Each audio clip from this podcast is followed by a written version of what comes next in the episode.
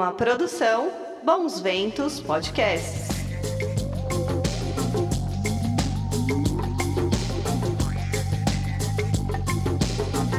Menino e menino, tudo bem aí?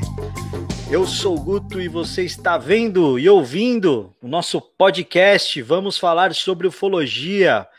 Queria agradecer aí todos os novos seguidores. Poxa, semana foi muito legal aí, né? Deu uma puta repercussão bacana aí na entrevista aí do, do Flávio lá do Piauí. Foi muito, muito, muito legal. Queria agradecer todos os novos seguidores, tanto no Instagram, vocês que me mandaram mensagem, muito obrigado. Tanto aqui no YouTube também, muitos comentários. Boa noite, Arthur. Tudo bem aí, cara? Como é que tá esse Rio de Janeiro? Chovendo muito, Guto. Aí, boa noite, Guto, boa noite para todos. É... Hoje a gente vai bater um papo bacana com o nosso grande amigo Marco Aurélio Leal. Apresenta aí. aí. o Marcão, para quem não conhece o Marcão, aí você que conhece o Marcão de longa data, faz uma apresentação Mar... dele aí. Marcão é grande amigo nosso da ufologia, é um pesquisador já em pouca idade, mas já é veterano.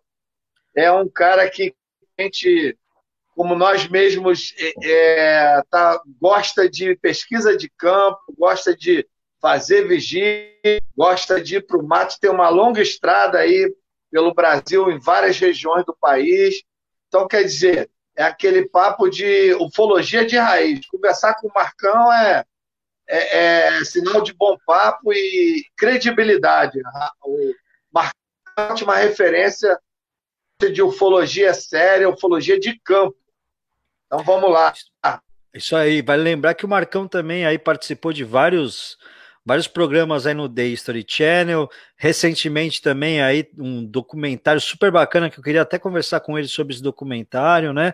Então vamos que vamos. Boa noite, meu amigo Marcão. Beleza aí, cara? Como é que você tá, mano? Joia aí por Sorocaba. Beleza, grande Guto, grande Arthur, nossos amigos aí da ufologia. É uma satisfação estar aqui mais uma vez no canal Vamos Falar de Ufologia, né? E agradeço aí os mentores aí, grandes amigos, né, para a gente conversar um pouco sobre a pesquisa de campo na ufologia, né, Arthur e Guto? É isso! É uma coisa que a gente ama fazer, né, gosta de ir a campo, atrás dos causos ufológicos, né? Agradeço o convite. Verdade, pô, cara, uma honra aqui para mim você estar tá aqui mais uma vez, cara. Tua participação sempre maravilhosa. Obrigado mesmo, viu, Marcão? Você é demais, cara. Sempre aí apoiando, dando uma força. Brigadão, cara. Valeu. E, meu, queria então, antes de mais nada aí, ó, agradecer todo mundo que já tá aí online com a gente. Clato, Kudrevik, Alex Lotte, Nariman sempre aí também prestigiando. Querida Lala, um beijão para você, Lala. Márcio Grimaldi, Everton Calisto, ó, oh, o Flávio Tobler tá aqui também, Ricardo Chaves, Jussier, Guilherme, Magno, Joelmir, Gustavo, Camila, Arthur, enfim, Davi, obrigado, gente, valeu. Arthur, vamos começar esse papo aí com o Marcão aí, cara, o que que... Vamos falar das novas aí, meu, como é que... Como é que como é, quais as novas da ufologia aí, Marcão? Fala pra gente, meu. O que, que você tem pesquisado? Apareceu algum caso novo na pandemia? Fala aí de uma novidade pra gente, cara. Então, Gutão, ultimamente a gente recebe bastante vídeo, né? Ultimamente, vídeos uh, ufológicos que as pessoas é, registram, né? Brasil afora. É, alguns casos também interessantes, né? Uh, eu, assim, eu tive a oportunidade de ir agora na pandemia, dei uma escapada para dar um pulo no interior de São Paulo aqui, percorrer algumas cidades aqui, por exemplo, o interior é cidade de Lins, onde aconteceu aquele caso da Maria Sintra, né, um caso famoso da ufologia de 1968, e dali também pude, tive a oportunidade de encontrar com a filha do Nilson Pátero, né, a Samária Pátero, que foi o caso também da abdução é, seu Nilson Pátria é um caso de abdução clássico da ufologia brasileira e mundial. Né? O seu Nilson ele foi abduzido por duas vezes. A segunda vez que ele foi abduzido, na década de 70, ele foi deixaram ele sete dias depois lá em Colatina, no Espírito Santo. Né? Então, um caso também assim muito emblemático, assim, uh, cheio de detalhes da, da ufologia brasileira. E aí tive a oportunidade de, através de ir atrás desses casos, sempre ocorre de você conversar com pessoas que vivenciaram alguns fatos. Né? Então a gente pegou o relato recentemente de uma senhora é, também que morava perto de Getulina, interior de São Paulo, que ela teve um avistamento incrível, onde um objeto discoidal teria passado é, por cima da casa dela, né? Primeiro ele estava pairado, né? E ela conseguiu ver por uma fresta é, da casa dela que dava tinha no telhado, conseguiu ver esse objeto uh, e era assim incrível, né? Isso também foi na década mais ou menos de 70, por volta de 80, ela não se lembrava direito a data mas assim um relato muito genuíno no qual comprovou uh, outros, é, outros meios de, de comunicação sobre esse mesmo caso lá na região. Uh, teve mais relatos que, que corroboraram esse relato dela. Né? Então é, a gente vê que é muito interessante a casuística ufológica. Ela realmente, uh, assim, esses casos que ocorriam muito na década de 90, por exemplo, naquela época de 1960, 70, né? Uh, me parece que houve, talvez, não sei se uma diminuição, acredito eu, da, da maneira de desses fenômenos se apresentarem, né? Não é hoje em dia não não é como antes, né? Na minha opinião, mas você sempre tem os relatos das pessoas, né? O que a gente acha que sente falta um pouco é daque, daquele, daqueles detalhes dos casos em que ocorriam no passado né? Mas uh, eu acho que só indo a campo para a gente conseguir averiguar os casos e analisar, fazer uma análise, né? Olha, esse caso realmente eu acredito que possa ser sério, né? E é, um, é alguns outros que a gente acaba descartando, né? Acho que é da mesma forma com o Arthur, que sempre está a campo aí, colega de, de pesquisa, já tivemos em vários lugares juntos aí, oportunidades, várias vigílias, né? Então acho que é isso que move, né, a gente, né, Gutão? Demais, demais, cara. Sempre legal ouvir muita história. Manda aí, Arthur, o, tua pergunta pro Marcão. O Marcão lembrou bem, a gente já fez vigília é, na Chapada Diamantina, a gente já fez vigília Lambari, a fez vigília na Serra da Beleza, a gente já fez vigília em já fizemos vigília em Minas Gerais, então, quer dizer, mas eu nunca perguntei para o Marcão, a gente já falou de vários casos, mas eu nunca perguntei para o Marcão qual foi a. Eu imagino que ele, como faz muita pesquisa de campo, já deve ter tido várias oportunidades de presenciar o fenômeno. E eu queria saber dele assim, o que, que foi mais impactante para ele, foi aquela coisa que mudou a vida dele na pesquisa, que em diante ele falou: não, agora eu tenho certeza absoluta, o fenômeno é, é, é fantástico. Fala aí, Marcão, qual foi o caso, a, a, a, tua, o teu avistamento mais importante, mais extraordinário? Te peguei agora, hein, Marcão? Você pegou tão pesado que o Marcão travou, meu. Aí ele voltou agora. Voltou, voltou. Peraí que tá mutado. Pera aí, deixa eu desmutar aqui. Desmuta aí, Marcão. Aê. Ah, Agora sim, mano. Queria só registrar a presença.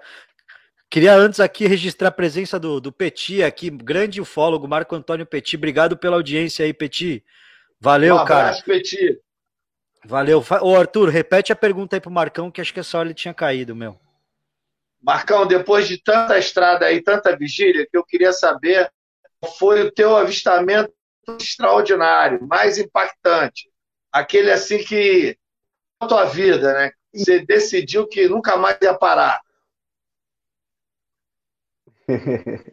então, Arthur, isso aconteceu comigo, né, acho que com muitos ufólogos também, algumas vezes, é, depois é, pesquisando a campo, mas o que me chamou mesmo foi um avistamento que eu tive ainda com 14 anos, aqui na cidade de Sorocaba, eu estava voltando de uma partida de futebol com os colegas ali na rua andando, né? E daí a gente, um amigo meu, inclusive, uh, ele, ele, ele observou um objeto, uma luz triangular, né? Um objeto de forma triangular na época, e ele estava parado e girando, né? E sem fazer nenhum barulho, só que ele estava bem, bem alto, né? Tava longe. E daí de repente ele fez um movimento muito brusco, assim, saiu numa velocidade muito intensa. E aquele dia eu, eu falei, meu Deus do céu, né? Não acreditava no que tinha avistado. Eu me lembro até que tive dificuldade de dormir pensando nessas coisas, né?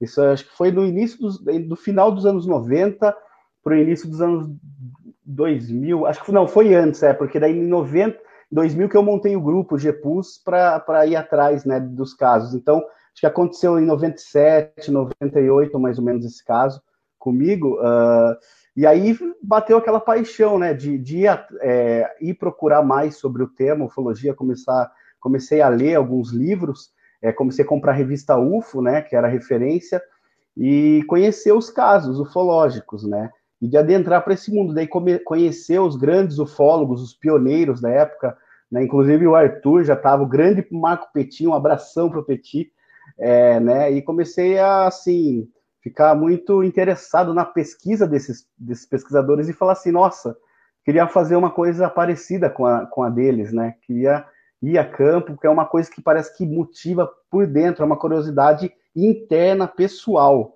né? De você querer saber, é, é uma gratidão, não sei explicar, é você ir a campo e às vezes você escutar, olhar no olho da, das testemunhas que vivenciaram os fatos e escutar assim da alma, assim, do, do, no olhar né, das pessoas, aquilo que elas vivenciaram. Então, são muitos casos, são muitos casos incríveis que a gente já escutou, né? Ah, assim, impressionantes que nos motivam. Aí depois veio logo o caso Varginha, que eu me lembro que é um pouco antes também que tinha me chamado demais atenção, foi o, o caso Varginha, quando saiu no Fantástico, aquela primeira reportagem. E dali também uma vontade imensa de, de estar lá com os ufólogos para saber um pouco mais, né? E foi praticamente isso que me trouxe para a ufologia. Né? E, e, hoje, graças a Deus, aí tenho a oportunidade de estar tá podendo compartilhar aí com os amigos, aprender muito com todos aí pessoalmente, né, Gutão e Arthur? Agradeço. Beleza. Muito legal, cara. Eu, eu queria registrar o caso Varginha também foi o que me pegou ali. Foi o que aquele bichinho da ufologia, né? Que todo mundo tem aquele despertar para ufologia. Acho que também foi para mim foi esse do caso Varginha.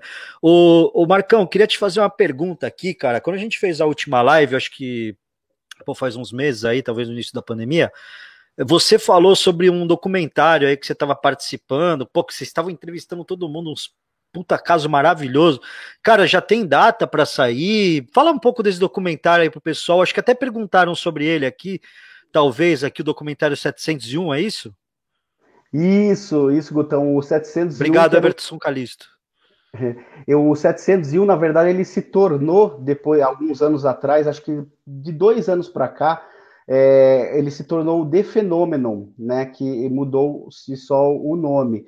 E o James Fox, que é o documentarista, quando em 2011, quando houve um evento de ufologia da revista UFO Internacional em Peruíbe, é, inclusive o Arthur lá, que eu acho que eu conheci o Arthur, foi a primeira entrevista que eu fiz, acho com o Arthur lá em 2011, né, nesse evento, aí estava o James Fox, e, e aí eu peguei, fiquei muito amigo dele, né, uh, ele ia ficar uma semana a mais no Brasil, ele estava com a esposa dele, e ele veio, tinha vindo para fazer uma, uma palestra justamente sobre o, outros documentários que ele já havia lançado, né, sobre o tema, é, documentários muito sérios. O James é um, assim, um dos nomes da ufologia mundial, assim, de né, uma pessoa muito pé no chão, muito é, conhecida e assim tem muita credibilidade, né, pelo nível do, dos documentários sérios que ele faz.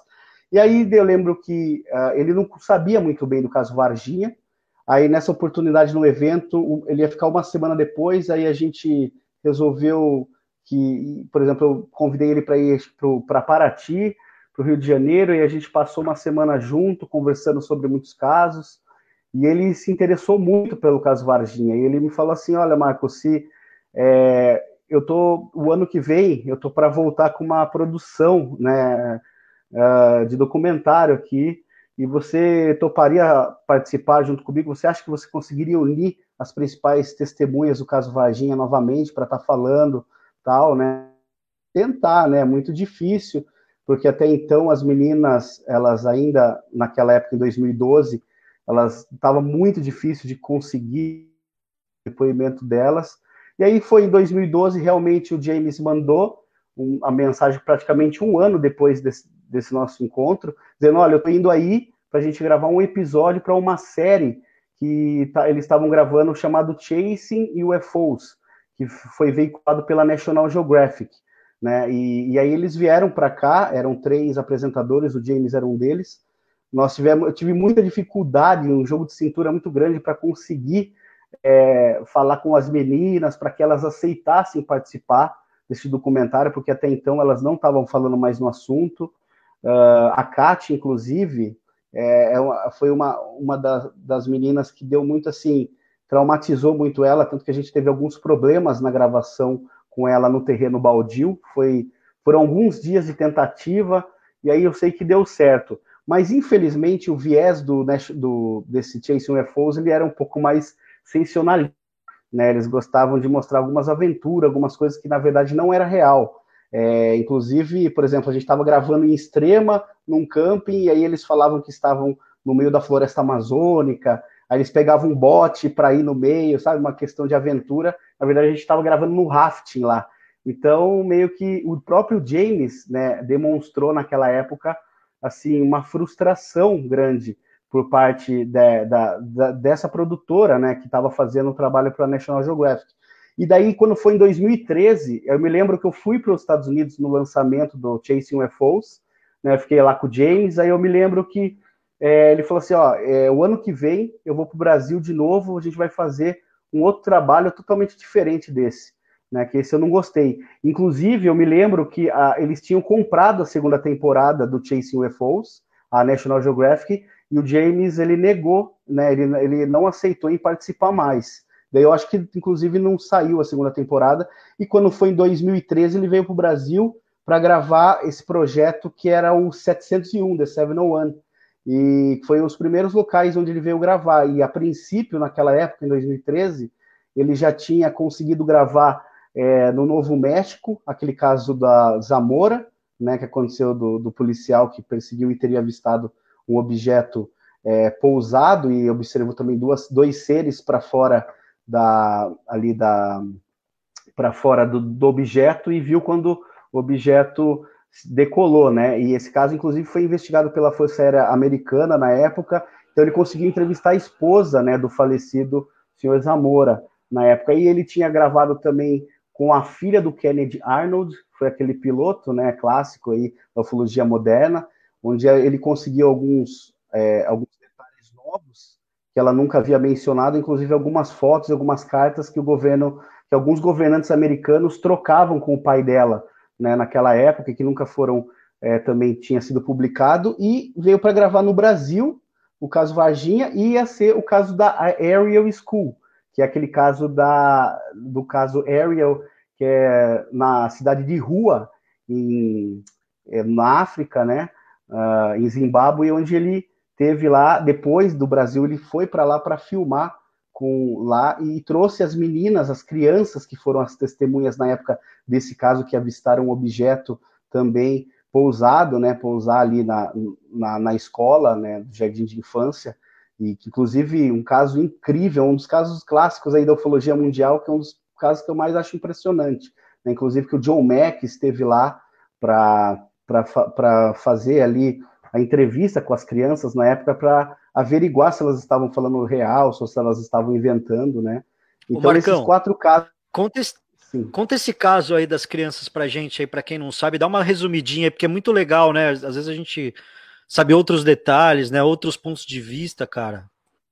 Sim, é esse caso foi um caso impressionante que aconteceu em setembro de 1994, né? Uh, as crianças estavam no, no horário do intervalo, né, os professores estavam em reuniões, e aí foi no momento que as crianças disseram que observaram um objeto praticamente formato discoidal, né, a, atrás da, da escola, do, da onde eles estavam brincando, né, é local de mata, né, e aí essas crianças, várias delas foram para lá, uh, acho que na época cerca de 70, 60 crianças que foram mais ou menos próximas, e cada uma, o interessante é isso, que elas narraram praticamente a mesma coisa, só que cada uma delas teve uma percepção diferente, né? E, e se para quem não conhece, se vocês assistirem o depoimento dessas crianças, elas falando na época, inclusive para o John Mack, a maneira da, da expressão facial, né, que elas contam, é, ela sim, sim, simplesmente atribui toda a veracidade, que as crianças não estavam mentindo. Então elas avistaram um objeto pousado e diz que alguns seres parecidos com greys mesmo, né, cabeça grande, com os olhos grandes, fora para fora do objeto, ali mais ou menos flutuando, e teve algumas delas que sentiram um, como se fosse um contato telepático. Inclusive um deles, uma das meninas, ela menciona sobre a preocupação com o nosso planeta, com a questão da, dos governantes, da bomba atômica. Então é, é, é assim um caso muito interessante, né? Uh, e teve também alguns dias posterior a esse, esse caso lá, é, houve algumas uh, pesquisas em loco para ver se tinha algum pouso de um trem, uma sapata, né, do objeto que teria pousado. Eles não encontraram nada, mas eles acharam interessante que é um local tinha muita concentração de formigas, aquelas saúvas, né, grandes. Diz que várias delas foram encontradas mortas ali, como se tivesse sido né, ali mortas. Ninguém sabe como, né? E, e nesse próprio dia, quando as crianças avistaram isso e depois eles teriam ido uh, ah, para, né, teria decolado, as crianças foram correndo de volta para a escola, né, desesperadas, onde eles procuraram uma da, das professoras, contaram esse acontecimento, e aí ela, aí, aí ela contou para o diretor da escola, que era um, um, senhor assim bem severo na época, e as crianças tinham muito medo dele, ele era uma pessoa assim bem rígida, e aí esse diretor da escola colocou todas essas crianças numa sala e, e depois escutou cada uma delas, a cada uma delas separadamente e depois junto. E aí todos corroboraram a mesma história. E ele, uma pessoa muito rígida, acreditou no relato delas, né? E isso aconteceu em setembro. Quando foi novembro, o John Mack, de 94, o John Mack foi até lá, né, rua, e fez aquela, aquela entrevista. Então o James Fox, ele conseguiu encontrar com essas crianças hoje, né, todas adultas, né, com filhos já. E aí ele trouxe alguma dessas, dessas pessoas adultas já que vivenciaram para os Estados Unidos na época para gravar para o The Phenomenon, né, que virou The Phenomenon, e ele foi até lá conversar com a, a diretora da escola, e, a, e, e, o interessante é que as, a, a, o diretor, na época, pediu para que, que as crianças desenharem o que elas tinham visto. É, então você vê várias vários é. desenhos né, dos objetos e do ser, né, da, com, cabeça, com a cabeça grande, com os olhos, e até hoje esses desenhos estão dentro do arquivo da escola. Então ele pôde também fotografar lá. Né? Então acho que esse é um dos casos clássicos que veio para o fio, para o documentário, que foi um dos documentários mais aguardados, né? Porque inicialmente ele ia é, ele ia estrear, a ideia era 2015, depois o James jogou para 2017 e daí de 2017 foi para esse ano, 2020. Então foram muitos anos de produção. Inicialmente, o 701 era esses quatro casos, como eu disse. Depois disso, ele foi daí para a África para gravar. Ele esteve na Austrália para gravar um outro caso famoso. Ele esteve na China, né? Então, alguns casos a mais que ele gravou não veio nesse The Phenomenon. E nem o caso Varginha, que era para ter vindo. A única coisa que entrou nesse documentário foi uma uma pequena frase no final do documentário do, brigade, do brigadeiro José Carlos Pereira, né, o grande brigadeiro ilustre, né, uh, daqui do Brasil, onde a gente gravou uma entrevista com ele muito boa lá em, em, em Brasília, mas o James tem ideia de, obviamente, de voltar, ele está pegando mais dados, vai colocar num projeto futuro, né? Então a gente anda muito conversando sobre isso, né? Em outros casos brasileiros, talvez. Então teve alguns casos que ele filmou e que não entrou no The Phenomenon. Porque daí depois houve também aquela questão do, da Marinha da Marinha ter soltado aqueles vídeos do Pentágono, então ele focou muito nessa questão, né? E conseguiu ali é, entrevistar vários, várias autoridades, né? É, inclusive o senador Harry Reid do, dos Estados Unidos, onde fala abertamente sobre o fenômeno. Então é um documentário incrível. Ele foi lançado dia 6 de outubro ele já está disponível, disponível nas plataformas da Amazon, é, só que a Amazon dos Estados Unidos, né, por enquanto, diz que vai vir para o Brasil, a gente não sabe ainda quando, mas é, eu me lembro que estava por 20 dólares, assim, e tem mais alguns extras, eu acho que tem mais uns 14, 11 ou 14 extras a mais fora, você tem acesso, né, pela Amazon. Agora, Bom, acho Marcão, que vai ter uma ampla divulgação. Né? Aproveitando, Marcão, o comentário, esse material de fora vai gerar um outro documentário, vai gerar um, um parte 2? Como é que vai ser? O que, que você acha? Vai sim. Inclusive, eu conversei semana retrasada com o, o, diretor de fotografia, que era o David West, e que gravou todo o fenômeno, né? Muito bacana o David. E ele falou justamente tem, vai ter uma parte 2. A gente não sabe se vai ser o The Phenomenon mesmo, parte 2, ou um outro, mas corroborando mais ou menos na mesma linha, né? A linha séria, militar, a linha mais palpável da ufologia de evidências, né? É, material não pode desperdiçar material bom demais, né, cara? E assim, eu acho que quando lançar também a Amazon no Brasil, aí vai ter uma, uma divulgação ampla aí, também a gente vai divulgar aí, né, Marcão, para o pessoal, pô, com certeza isso aí vai ser um estouro para quem gosta de ufologia, né, cara? Eu queria aliás, mandar uma... aliás Guto, ah. Guto e Marcão, ah, ah. se serve como referência o, o documentário da, da galeria da revista UFO mais vendido é o do James Fox, é o Destino Terra. Eu acho maravilhoso, sempre usei na abertura das palestras. É, é, é o documentário mais vendido na revista UFO, é o documentário do James Fox, Destino Terra. Quem tiver interessado em ver ufologia de qualidade, pode ir lá, porque realmente eu te, você tem ideia, eu tenho duas cópias que é para não ter de um dia estragar uma, entendeu? Tá, tá em muitas muito boas mãos é, o James Fox, realmente alta qualidade. Inclusive, nesse documentário, só para fazer um adendo, que é uma coisa muito interessante, é que ele conseguiu entrevistar o Gordon Cooper, o astronauta, dois meses antes de, de ele falecer. Então, nessa entrevista histórica né, que o James fez com ele, ele conta sobre é, duas situações em que ele vivenciou ali, certo?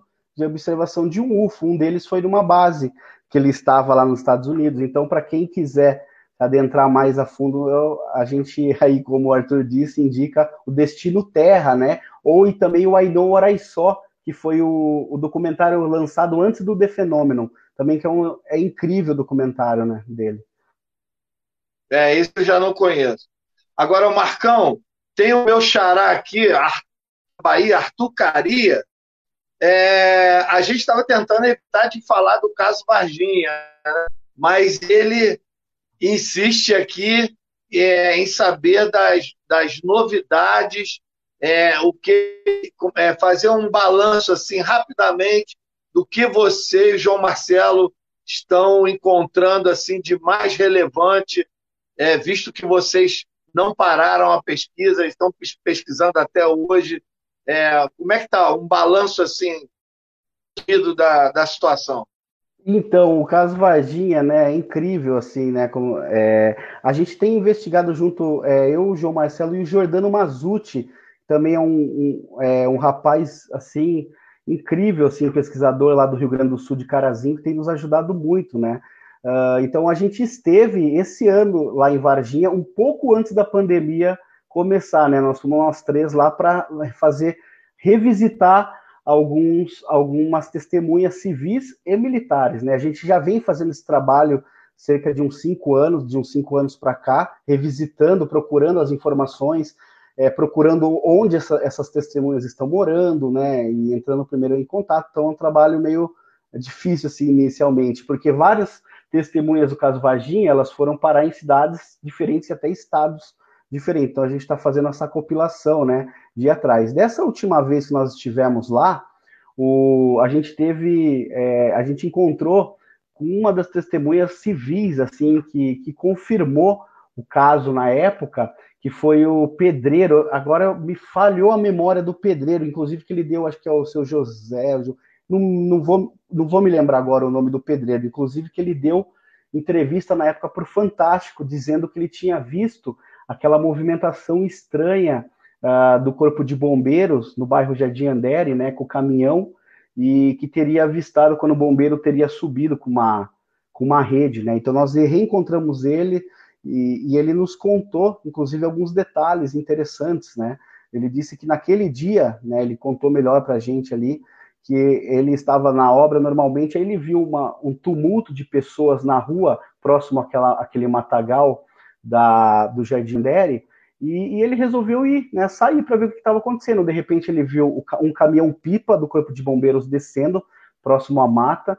No momento que ele chegou, né, o caminhão teria chegado ali, ele falou que as pessoas já estavam aglomerando porque já havia um boato que havia um bicho estranho ali no bairro e que já haviam atacado inclusive pedra nessa criatura, né, numa criatura que estava ali. Nesse momento, o corpo de bombeiros teria entrado com o caminhão-pipa numa parte da, da mata do, do bairro Jardim Andere, isso no relato dele, e aí ele falou que alguns bombeiros militares eles fizeram tipo um cordão de isolamento com o próprio corpo, deram as mãos para que a população não passasse dali, né? Que eles estavam tudo curioso. Aí foi quando ele estava ali junto e viu no momento que é, um dos bombeiros que estavam vindo da mata de trás passou para um bombeiro que estava em cima do caminhão-pipa uma rede, né, alguma coisa enrolada numa rede, onde ele pegou muito rápido e já abaixou.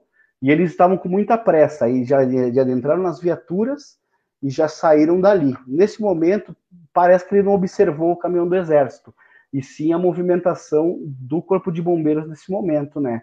Então, pra, praticamente, ele teria avistado no momento que um dos bombeiros teria passado algo que teria capturado ali para o bombeiro que estava na parte de cima do caminhão-pipa. Bom, o interessante é que depois ele conta que, que né, os, os fatos foram surgindo, né, os boatos, e, e daí o Fantástico foi lá para fazer essa entrevista com, com algumas pessoas, e ele foi inclusive ele deu e se arrependeu de ter dado essa entrevista, inclusive, porque ele disse que depois que ele falou, a, deu essa entrevista, veio ao ar no domingo, na segunda-feira, na, na semana né, sequente, subsequente do, desse, dessa reportagem, falou que muita gente já estava aí na Varginha, né, para olhar lá, tanto repórteres, mas que muitas pessoas que passavam na frente da obra onde ele estava trabalhando e ficava meio que encarando ele, olhando feio, né, meio que tentando intimidar para olhar, até um dia um dos policiais, é, parece que da Polícia Civil, chegou lá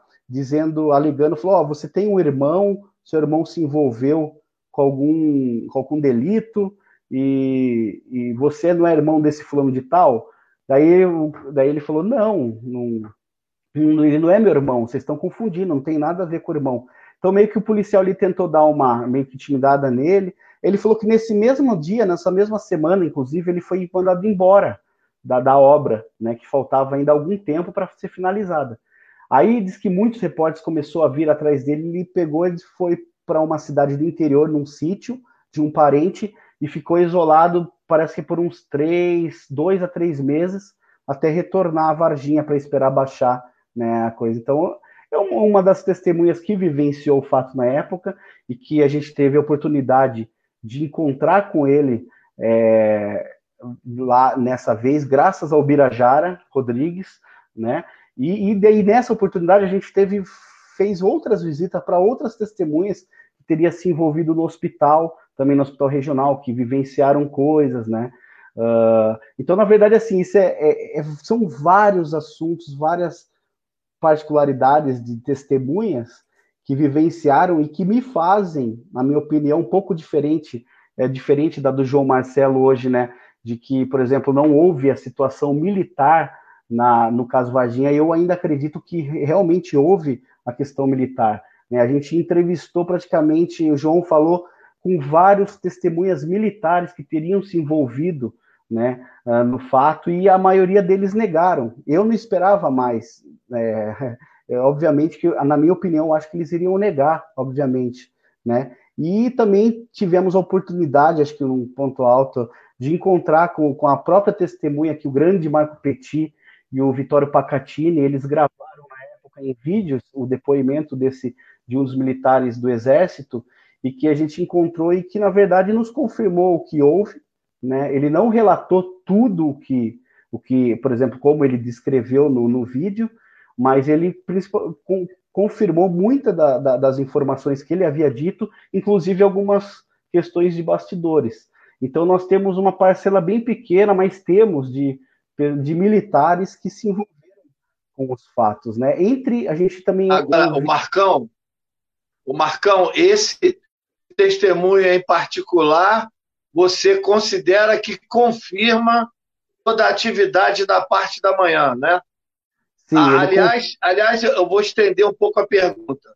No geral, desde que vocês estão nessa nova fase aí de investigação, você considera que a maioria das, das informações é, corrobora, confirma os fatos ou a maioria é, desmistifica os fatos? Porque, na sua opinião, o que, que você quer assim? Então, é, assim, na parte dos militares, a maioria desqualificam o caso totalmente. É, inclusive, algumas testemunhas civis também, algumas histórias não batem. A gente às vezes parece que as pessoas às vezes estão às vezes inventando uma coisa a mais ou querem de adentrar na história, inventam. Então a gente tem que ter um jogo de cintura muito grande quanto a isso, porque vão aparecer no testemunhas, né?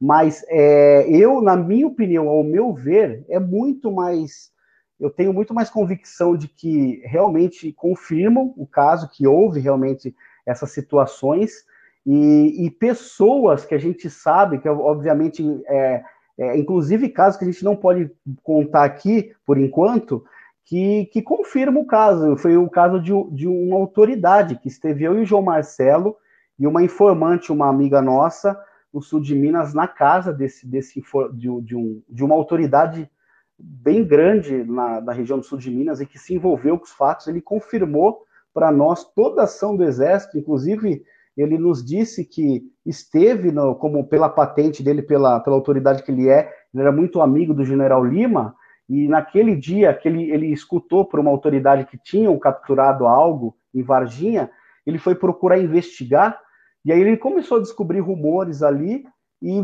e, e, soube que remetia à ESA. Neste mesmo momento, ele foi até a ESA, né, como ele tem a entrada lá normal, ele foi conversar na sala do, do, do general Lima, e ele, inclusive, ele relata, muito interessante nessa conversa conosco, que ele viu uma, uma movimentação muito atípica de vários militares que estavam dentro da ESA e vários helicópteros que desciam e subiam, parecia que estava meio que uma correria lá. E ele disse que tinham várias uh, ah, autoridades de estrela, ele falou justamente essa expressão, de estrelas, né, várias estrelas e tal, e que estavam indo para uma reunião. E o Ayu, como ele era uh, amigo do general Lima, ele falou, general, o que, que está acontecendo aqui? O que está acontecendo? A verdade de uma situação em Varginha? Ele falou, olha, doutor, infelizmente eu não vou poder comentar com o senhor sobre esse fato, porque isso aqui é, foge da jurisdição, isso aqui é questão de segurança nacional. Então nós não podemos falar. E ele ficou meio chateado um pouco o General Lima, mas ele aceitou, não, tudo bem. E aí o General Lima meio que dispensou ele ali no momento que ele ia de adentrar nessas reuniões que estavam ali. Então foram naqueles dias de movimentação. Então essa é também mais uma das pessoas que, que uma autoridade que confirmam, que confirmaram para a gente essa ação, que tem certeza disso que ocorreu, mas que, que houve todo o cobertamento realmente, né? Então eu, eu friso Varginha pelas testemunhas que, por exemplo, que parece que estão falando a verdade, que, que confirmam é, a realidade né, dos fatos. Mas houve também várias pessoas que falaram coisas que, a gente, que eu não levo em consideração. Né? E eu até acredito que alguns militares que foram citados não saibam de tudo, ou não ficaram sabendo, e eles ficam na retaguarda, né, Arthur? Agora, é, é, é só para concluir o raciocínio, é meio óbvio que os militares não iam absolutamente nada, né? Principalmente 25 anos depois, não se pode esperar que algum herói militar vá chegar e abrir o jogo. Isso aí, naturalmente, mas excelente. Mostra que o trabalho de vocês está sendo profícuo, está sendo é, a pena, né? continuar é, a pesquisa. E, da, na minha opinião, acho que corrobora toda essa investigação maravilhosa que foi feita pelos grandes ufólogos. Você participou da investigação na época, teve na Fazenda Maiolini, acompanhou tudo, então acho que foi assim um feito dos ufólogos da época que conseguiram é, é, né, levantar essa história, conseguir é, é, de certa forma, até estar na mídia, né, afrontando o exército na época, do jeito que foi, foi mencionado. Então, tudo isso que a gente vem revisitando, na minha opinião, ele corrobora simplesmente a veracidade da, da, das pesquisas que foram feitas na época. E, e nossa, a nossa esperança é que uma hora dessas, um desses é, militares ou de, de, patente alta venha e fale, ó, tá bom, faça igual o Irangê Holanda veio, da Operação Prato, venha e, e fale definitivamente. Né? Fora o vídeo, né, Marcão? Aquele, marca, aquele vídeo lá, né, que os caras, vocês quase conseguiram, né, cara? Tem esse vídeo aí, né? Ó, é. o Rony aqui fala um, um negócio interessante, né? Que ele fala, sem falar na possibilidade de falsas testemunhas plantadas pela inteligência do Exército. Rony, inclusive, queremos você aqui, hein, meu querido. Rony, Próximo... grande, grande revelação da ufologia brasileira, Sim. grande Rony. Um abraço para o Rony. É a revelação do ano, Rony Vernet. É... Pô, boa ideia, Guto. Vamos trazer o Rony aqui para falar das naves lá no, nas tribos do Acre, entendeu? Sim. E o Muito Rony, legal. O Rony mencionou uma coisa que realmente aconteceu no caso com a gente, é, que é, inclusive esqueci de mencionar. Quando a gente estava indo justamente para a casa dessa autoridade, foi logo depois é, de um evento, nós saímos do Rio, que a gente participou do evento do Petit, e ele falou: ó, vamos fazer uma diligência lá no sul de Minas. Aí nós fizemos a palestra lá no Rio, ah, e aí nós fomos pra, pra lá para o sul de Minas. Nesse momento que, inclusive, a gente ia se encontramos com essa autoridade, nessa mesma, na mesma data, é, tipo assim, a gente ia encontrar, por exemplo, amanhã com ele. Aí no dia a gente recebeu a informação, João, de um militar da inteligência, um S2, que teria participado de parte da, da, da, da operação e que estava falando, tipo, ia falar. E aí a gente ficou meio que desesperado na hora, falou, nossa, mas é, só que esse, esse senhor ele se encontrava numa cidade bem longe de onde a gente estava ali no momento, mais próximo da lá de São João del Rei, né? A gente já estava aqui próximo ali mais ou menos a Pouso Alegre. E aí a gente decidiu ir na casa dessa autoridade, escutar ela, e esse militar do S2 topou em, em contar o que ele, que ele vivenciou e, e, marcou com a gente. Aí eu me lembro que eu voltei para Sorocaba, a gente, aí depois eu voltei lá, e nós, nós fomos e entrevistamos ele. A gente fez uma entrevista com ele, Arthur, que se a gente quisesse mentir, colocar no ar, ia dar bomba, porque o cara é um S2, ele comprovou para a gente que é um S2, e que ele conta é, detalhes que nunca foram mencionados. Só que depois da investigação, né, a gente hoje tem praticamente certeza que ele era um desinformante, que tentou desinformar a gente com, com situações incríveis que teria ocorrido antes do dia 13 de janeiro, inclusive, antes do dia 20, é, a, o, que o caso teria, na verdade, começado ali pelo dia 3, 4, onde ele teria sido se deslocado da região dele, né, da base dele, para justamente ir para fazer uma missão em Varginha. E aí ele conta, ele, inclusive ele conta que ele fez a segurança é, do transporte de uma caixa inox, inox, né, de uma caixa inox é, hermeticamente toda fechada, e que também ele fez a guarda dessa, dessa caixa lá dentro da ESA, da Escola Sargento das Armas. E ele teria, é, inclusive, observado a, os americanos que estavam sempre ali dizendo, instruindo os militares brasileiros. Ele disse coisas ali, eu não vou mentir, que ainda não deixa a gente com, assim, porque tem coisas que batem e que batem com outros militares. Mas é, depois aconteceram algumas outras situações que a gente descredibilizou o relato dele. Então a gente acha que talvez esses, tudo esses fatos que ele contou para a gente são fatos impressionantes, não ocorreram. Mas tem outras coisas que ele falou ali que parece que corroboram com outros militares e coisas que não foram publicadas. Então. É, mas, o, o, Mar... o Marcão, isso aí é uma técnica.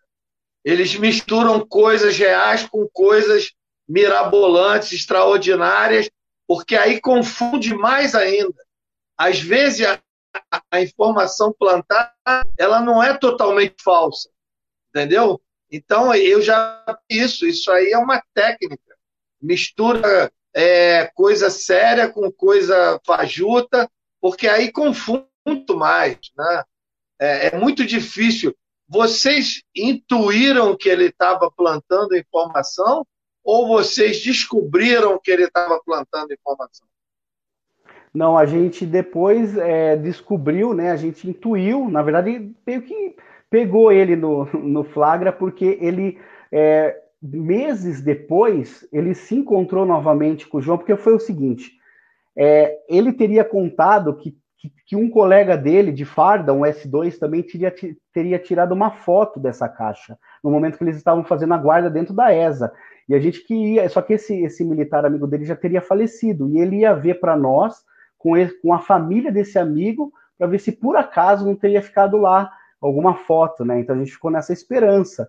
E depois, quando, é, meses depois, quando eu obtive novamente, o João obteve novamente o contato com ele, ele já mudou de história. Então, o que ele havia contado para nós, que nós achávamos até impressionante, que a gente deu credibilidade, porque a maneira que ele relatou, nossa, uma pessoa muito, assim, é, inclusive, é, culta, sabe? Da maneira que ele fala, da maneira que ele falou. Ele veio nessa última vez com uma história totalmente diferente. Daí ele disse que teria avistado a criatura.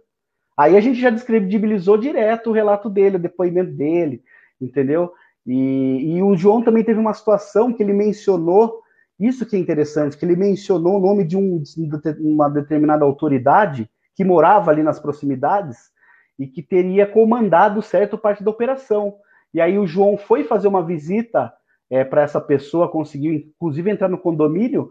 No momento que essa autoridade é, recebeu o João, é, falou: não, não aconteceu. Daí o João começou a introduzir o assunto para ele, falou, não, é sobre Varginha, foi em 96, né? Tipo, ele nem falou que foi em 96, ele falou, é, ah, pera aí, ó, vou mostrar para vocês que não, que para você que, que não ocorreu, que ele já foi muito rápido ali, como se fosse na, na sala ali, teria pegado uma pasta, que é a pasta militar dele, e trouxe e mostrou, tipo assim, já muito rápido, tipo, o cara nem sabia que ia lá, o João não avisou que iria, só bateu lá para ver quem que era o fulano. Ó, oh, o senhor que é o fulano de tal, o senhor teria, ó, a gente recebeu uma informação que o senhor teria participado em certa tal, certa operação, tal, tal, tal. Ele falou, não, esse caso foi em 96, né? Daí o João falou, isso, foi. Ele não tinha mencionado que era 96. Tudo bem, então todo mundo sabe 96, mas muito estranho. Aí ele foi já, dentro disse que já voltou rápido com a pasta é, da, das atividades militares dele e mostrou, ó, tá vendo? Eu não tava lá em 96 e tal. A gente achou isso também muito estranho, né? Mas é, enfim, isso, mas... é, ó, ó, o Marcão, esses detalhes que você está mencionando, isso bate com a característica dessas pessoas. Eles são rápidos, são muito inteligentes, e eles só fazem isso. Eles são profissionais. Eles vivem a dia só para fazer isso. Então, quer dizer, eles são muito profissionais. É, chega em determinado momento tem palma para eles, entendeu? Porque a gente realmente não tem a menor chance. entendeu? Sim, então esse foi um fato que o Rony mencionou, que a gente acredita que houve uma tentativa de distorção dos fatos, né? Então... Vamos, vamos sim, vamos passar para a próxima aí que os caras vê a cara do Marcão quer falar de Varginha, né, Marcão? Não tem jeito, não tem jeito. É, é, é, Porra. Entusiasma demais, cara. Porra. Pô, é, é, Varginha é muito louco. É, pô, é que é, é para mim é o maior caso, né, cara, da ufologia assim mundial. E pô, quando você, ainda mais você vê novidade do caso, a gente começa a falar, Varginha é um negócio que vai instigando, né, cara? Puta que pariu. Mas Marcão, o Arthur, fala aí do, do, é, do, vocês iam falar de algum caso aí que vocês tinham conversado aí que o Marcão ia expor para a gente? Que tava... É, eu queria, é, eu queria que o Marcão falasse daquele caso que fatalmente também envolve a autoridade, sobre ah, os acontecimentos lá na base, lá perto de, de Sorocaba, aquela montanha que vocês já fizeram várias vigílias, já viram coisas lá, e, e, tem uma base na região. Queria que você falasse um pouco mais sobre isso. Ah, legal. É, é, essa, na verdade, foi um dos primeiros pontos que a gente começou a pesquisar. Eu comecei ali bem lá atrás, né? Ia a Fazenda Ipanema, que é o Morro de Ipanema, que eu havia comentado com você, e que atrás do Morro de Ipanema tem a base da Marinha, que é o Aramar, onde eles fazem o enriquecimento do urânio, né? Eles mexem ali com energia atômica e tal. Então, a, a, a Fazenda a Fazenda Ipanema é uma floresta nacional, né, que quem, quem toma conta dela é o IBAMA, né? Então, é, para você entrar lá, tem tudo, né, uma diretoria, e é um espaço muito grande. Inclusive, eu vou convidar vocês para virem aqui numa uma próxima vigília, a gente fazer lá, tem o nosso grande amigo Jackson, não sei se ele está escutando, o guia de lá, o Jackson, né? E, e ele leva, nos dá autorização para subir até próximo a esse morro, onde tem umas antenas, e de lá a gente tem praticamente 360 graus de visualização da região. E lá acontece muitos fatos, né, relatos de acontecimentos já há muito tempo, inclusive do ataque do chupacabras, naquela época de 97. Né? Uh, inclusive começou, que eu me lembro, o caso do chupacabras em Araçoiaba da Serra, que eu me lembro que foi uma das primeiras reportagens aqui, antes de acontecer aquele boom que estourou do, do chupacabras, eu me lembro das primeiras reportagens aqui na região, que ocorreu muito próximo, vizinho à Fazenda Ipanema. É, só para falar um parte do teor histórico, a Fazenda Ipanema, ela abriga a primeira fábrica de armas brancas que o Brasil teve, né, é, e que uh, e Dom Pedro residiu lá por seis meses para comandar toda essa, né, essa produção. E, então, é um local bem histórico. E, e, e ela tem uma questão uh, do minério de magnetita na fazenda, ela é muito intensa. O morro de Ipanema, ele é todo constituído de, de magnetita. Tanto que você está com o seu celular, se você chega lá em cima, às vezes, seu celular tá, tá com a bateria cheia. Aí, do nada, ele descarrega. Já aconteceu comigo dela carregar de novo. Tipo, é muito louco, acontecem uns efeitos magnéticos meio louco, assim, às vezes não funciona, às vezes funciona. Dizem alguns geólogos de lá que justamente é a propriedade do mineral da magnetita que faz isso. E isso as pessoas mais antigas que moram ali ao redor acreditam que essas questões atraem essas luzes, esses fenômenos. Então, em, eu me lembro que em 2001 houve uma, uma festa na Fazenda Ipanema dos 500 anos do Brasil, né? E tinha muita gente na, na festa lá, foi uma festa muito conhecida né, na época. E diz que alguns, que algumas pessoas que estavam na festa avistaram um objeto que ele fez tipo como se fosse um looping né, no, no céu fotografaram com a, com a máquina é, com a máquina na época de filme.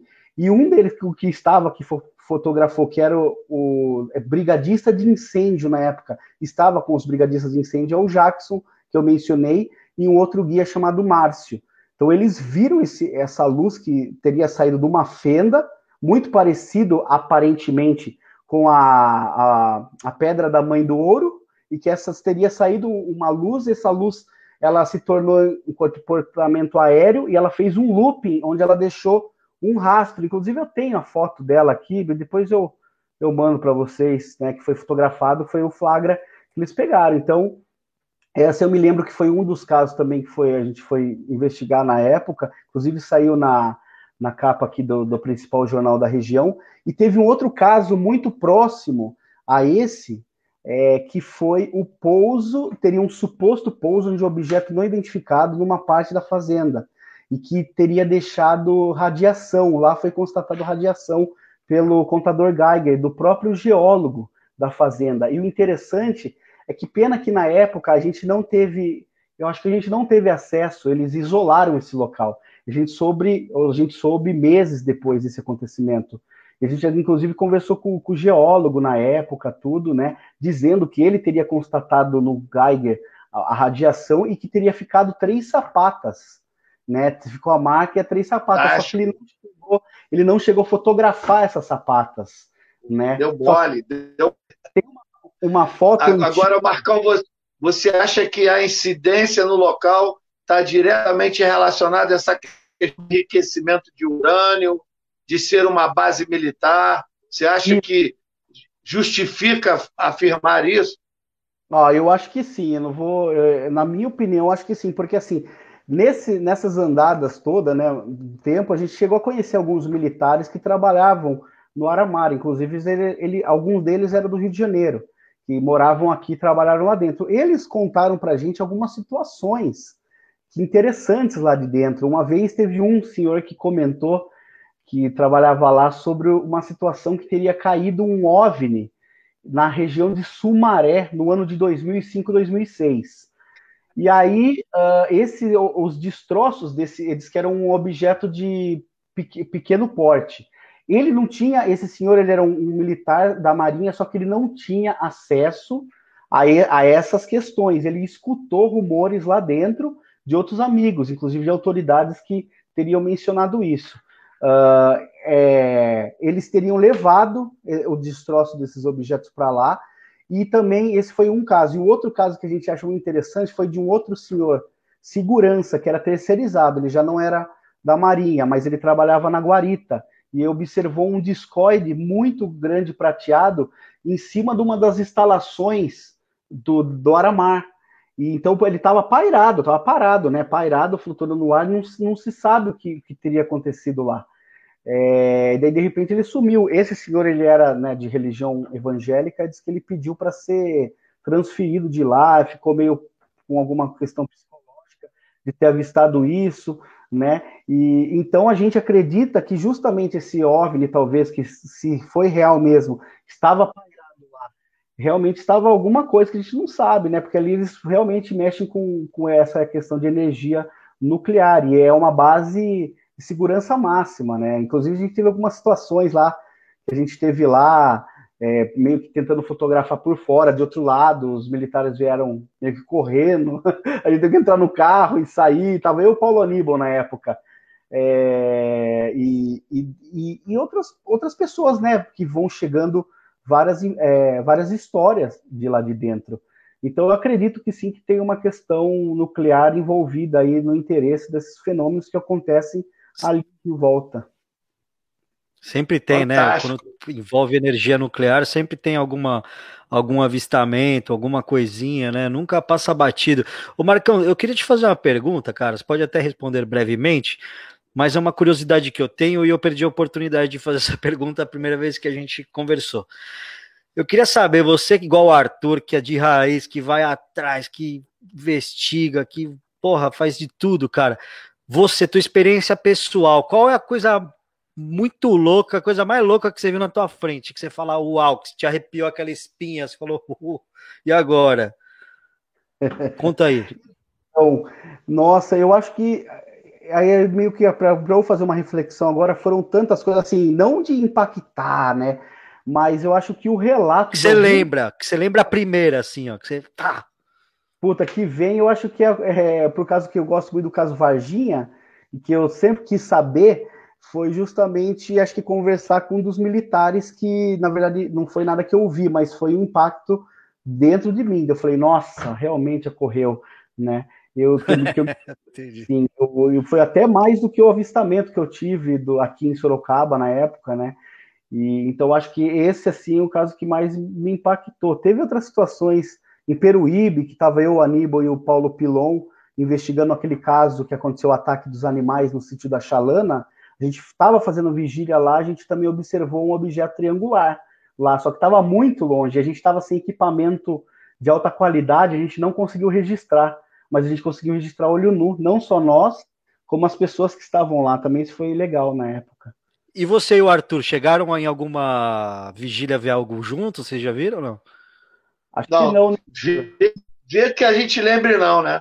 Eu queria, eu queria que você fizesse, ô, Marcão, queria que você fizesse um paralelo, porque a gente esteve junto lá em Igatu, e lá realmente é um paraíso do, dos ufólogos, né? Ah, o Chiquinho é, é um privilegiado. Há, há, uma semana atrás, o Chiquinho me mandou um áudio de que ele estava é, turistas lá para andar de dia e um, um objeto passou sobre a cidade de Gatu de dia. E os, os, os turistas fotografaram, entendeu? Mas o Chiquinho viu também, eles fotografaram. O Chiquinho não teve expediente de pegar o telefone, de pedir para passar a imagem para ele. Quer dizer, eu já ele falou que ia tentar, porque alguém tem o telefone dos gringos e tal mas eu queria que você fizesse um paralelo entre Colares, porque você esteve em Colares, estive lá ainda, mas você já esteve em Colares, você fez vigília junto com o Pereira, junto com a galera toda lá, Armando Monteiro, Lala Barreto, e, e quer dizer, eu queria que você traçasse um paralelo sobre a incidência entre lugares, uma pequena ação aí, só para as pessoas terem uma ideia. Ô Marcão, desculpa aí, antes de você responder, é que é, essa pergunta do Arthur coincidiu aqui que o pessoal da UFOS Arts falou que está com saudade, quer que você continue lá a pesquisa depois da, da pandemia aí, que tem coisas novas tal. Vou até colocar as mensagens dele aqui no ar. Um abraço aí, pessoal das, da UFO Arts. Queria, desculpa aí, mandar um abraço para todo mundo que está aqui. Muito obrigado, gente. Se inscrevam no canal, tá? E sobre colares, tem um episódio que a gente fez aqui. Inclusive, procurem, que vocês vão achar mais informações. Manda aí, Marcão. Pô, então, olha que interessante. O, o pessoal da UFO Arts é o filho do seu. É, do, do tenente, conhecido como tenente, né? Que foi o, uma, uma das testemunhas ainda vivas que, que, que está em Colares hoje, né, que foi atingido pelo raio de luz no pescoço. Um grande abraço para você, meu irmão. Gostaria de falar, pô, nós tivemos tempos maravilhosos lá, inclusive eu fiquei junto com o Luciano Vidotto hospedado na casa dele, né, do seu Newton, Newton Cardoso. É, a gente ficou lá no, no, evento dos 40 anos da Operação Prato, que foi um evento histórico, né? E que a Lala, grande um beijo para a Lala, grande pesquisadora, estava lá também, e vários outros pesquisadores. E então eu gostaria de mandar um abraço para ele. Inclusive, Arthur, depois de passar o contato dele, cara, esse rapaz ele faz umas artes ufológicas que você não acredita, de boneco, de várias utensílios ufológicos. Depois eu vou te passar o contato dele para você é, fazer aí, de repente, vender, representar ele aqui, né? Porque são, é um, são produtos que a gente não encontra e que, pô, são incríveis, assim, a qualidade deles né? Mas então, é, essa oportunidade é, lá do, do, Chiquinho, né? Quando a gente esteve junto lá em, em Gatu, foi, foi fantástico, assim. A gente teve lá também, foi meio correria, porque a gente estava gravando o episódio do De Carona com os OVNIs, né? Mas, é, inclusive, o Arthur, ele ficou alguns dias depois lá e parece que eles avistaram algo lá. Eu não cheguei a avistar, mas o Igatu, é como o Arthur sempre fala, né? O Chiquinho, sempre tem relato de pessoas que vão lá é, justamente para avistar isso. E o ponto lá é a frente do paredão lá, né? O paredão onde o Chiquinho leva as pessoas e os objetos aparecem ali. Eles saem do paredão, eles se tornam em comportamento aéreo, né? E o interessante é que a, a característica do relato das pessoas elas são parecidas. E também uh, tem muitos gringos, é, várias pessoas de vários lugares do, do, do, mundo, que têm casas lá em Gatu e que acho que são de algumas, uh, de algumas, uh, como que fala, de alguns estudos mais fechados, né, esotéricos, e que vão lá justamente para fazer algum trabalho esotérico. Né, porque a região realmente é, é linda. Então, são lugares, a paralelo que faço, por exemplo, Igatu e Colares, são lugares totalmente ermos, né, falando um pouco de Colares. Colares eu achei incrível, porque ela é de uma, além de ser de uma natureza maravilhosa, hoje, quando a gente esteve lá, você via que ainda é uma cidade que não, é, ela ainda é assim, ela não cresceu demais. Então, tem ainda os pontos perfeitos para fazer vigília. Por exemplo, um local que tive a oportunidade de fazer a vigília com o Perê, com o pessoal, foi a Praia do Machadinho, né, que fica afastado. A Praia do Machadinho, para você ter noção, você pega uma estrada de terra e vai indo, vai indo no meio assim da mata, de repente você chega num local onde você entra, mata bem selvagem, e você sai nessa praia. É uma praia que, não assim, que eu, pelo que eu olhei lá, não existe barraca, não é praia de das pessoas irem, né, para tomar banho, que assim normalmente vão. Lógico que, turismo, né? Isso de turismo. Lógico que as pessoas vão lá para nadar e tal, o pessoal da região e tal mas é uma, uma, um local que, se você não ligar uma lanterna ou nada, eu fico um breu, mas que você enxerga tudo, é maravilhoso. Se a gente tiver um do lado do outro, você não enxerga, sabe? E tão escuro. Então, o céu fica como se tivesse ali muito é, próximo a você, né? Então, você consegue fazer várias, é, uma, é, observar vários fenômenos astronômicos que acontecem também, de estrela cadente, né, passar, você tem uma visualização muito mais, eu digo assim, mais limpa do céu, né? E você poder imaginar que naquele local, junto com o naquele local ali, você dá a vista da Praia do Machadinho para a Baía do Sol, né, foram aquele local onde aconteciam os fenômenos na época e onde os militares vivenciaram, né, inclusive o, o Perê apontou onde que um do, se eu não me engano, é, um dos vídeos que ele viu, que ele foi mostrado para ele pelos militares, onde um objeto com, com, uma, com um bico parecido com o objeto, com, a, com o avião da, da Concórdia, né, que eles falam que estaria saído do, do daquele mar, ido, né, se, é, se deslocado, sem fazer nenhum barulho, né? Então é, é, é fascinante. Quem puder tiver oportunidade de ir, né? Não é uma viagem tão cara, dá para ir, dá para fazer. Eu acho que é um ponto excelente para ir, né? Quem sabe eles não realizam outro evento lá de ufologia para todo mundo poder ir, né? Pô, ia ser demais, hein, cara? Vou te falar o que o que eu tô conhecendo de lugar aí esse ano com o podcast, meu, quando acabar a pandemia eu vou ficar pobre, caramba.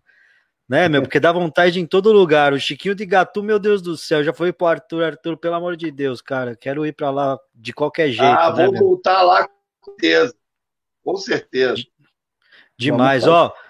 Queria só mandar um abraço aqui para o pessoal aqui, para Giovana Sacramento, minha grande amiga Gi, o Tiago, marido dela, gente finíssima, Zumira, Jamil, Ataíde, obrigado, viu, gente, por tudo aí pela audiência. Manda aí, Arthur, mais uma pergunta para o Marcon. Não, eu quero mandar um abraço aqui para o Ricardo Chaves, lá da Serra da Canastra, lá de São João Batista do Glória. Lá é seguinte, meu amigo, lá é ufologia de raiz. Mandar um, abraço também para o Leonardo Léo, Leonardo Chapinotti, lá de Matias Barbosa, que é o berço lá da, do caso Bianca e Hermínio. Né? que mais? Carlos Escher, o meu Mônica amigo Borini. Leandro. Mônica Borini está aqui lá, também, lá. viu? Hã? Doutora Mônica Borini, nossa convidada que também já participou aqui, está aqui. Isso, também. doutora Mônica, o Guilherme Caiá, lá em Santa Catarina, entendeu? Júlio, nosso grande amigo, Julião, quer dizer, tem uma aqui, infelizmente não dá para falar com todos, é o Gustavo, Audiência é, qualificada, meu. Só, só a gente dá pesada. Hoje é só a gente dá pesada. A audiência aqui tá qualificadíssima aqui, cara. É, é isso aí.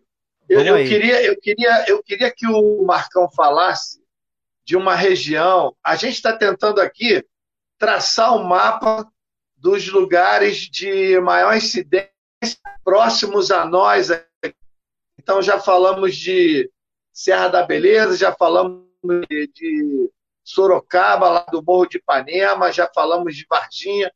Então, queria que o Marcão falasse um pouco da experiência dele no Vale do Ribeira, na, lá em Iporanga, que é uma região que a gente quase não fala, que na realidade, se você continuar por dentro de Peruíbe e entrar pela, pela Jureia, aí você vai sair lá, né?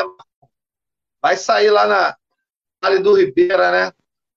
Do diabo. Vai, vai sair então é o seguinte, eu sei que vocês têm uma experiência antiga, queria que você falasse de algum caso interessante lá da região, do Ribeira. Sim, lá também é lugar que a gente tem ido com o GEPUS, né? Um abraço para os meus amigos. E antes disso, só para mandar um abraço para o grande Ataíde Ferreira, lá do Mato Grosso.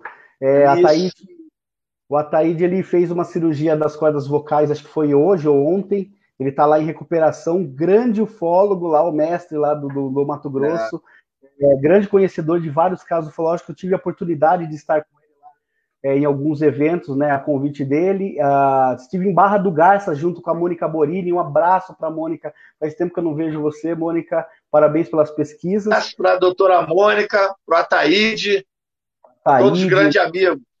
Grandes amigos. É, a região de lá é sem palavras. A casuística ufológica da Serra do Roncador, lá, Barra do Garças, e a, Serra, a Chapada dos Guimarães é incrível, né? O Arthur teve lá também, depois ele pode comentar. Mas falando agora de Poranga, o Iporanga também a gente teve algumas vezes, é uma região que fica não muito longe daqui, e, e lá é incrível, sempre também chega várias informações, vários relatos. A última vez que nós estivemos lá, a gente conversou com um rapaz que é o João Paulo.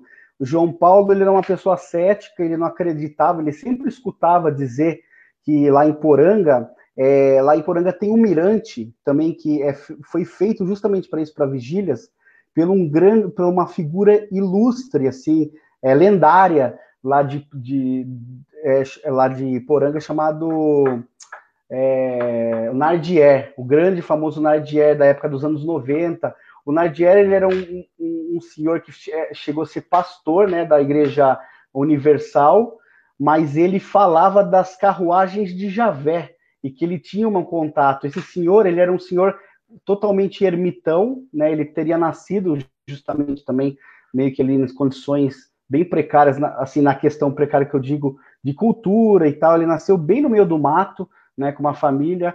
Então é uma pessoa também de uma sensibilidade muito grande. Hoje ele já faleceu e ele levava as pessoas a avistar num ponto lá dizia que as carruagens de Javé vinham, né? Muita gente não acreditava nele, fazia chacota. Inclusive tem uma reportagem dele no um pouco antes dele falecer, já nos anos 2000 e pouco, que foi pela Record, onde a, a, a reportagem vai até esse local, ó, me dá umas três horas que a gente vai fazer aqui, vou fazer os sinais com a, com a lanterna, e o local que é totalmente ermo, é uma, é uma mata fechada, que você não consegue, não tem trilha, você não consegue entrar. E aí lá no fundo tem um morro. É um lugar muito ermo mesmo, gente, vocês não acreditam.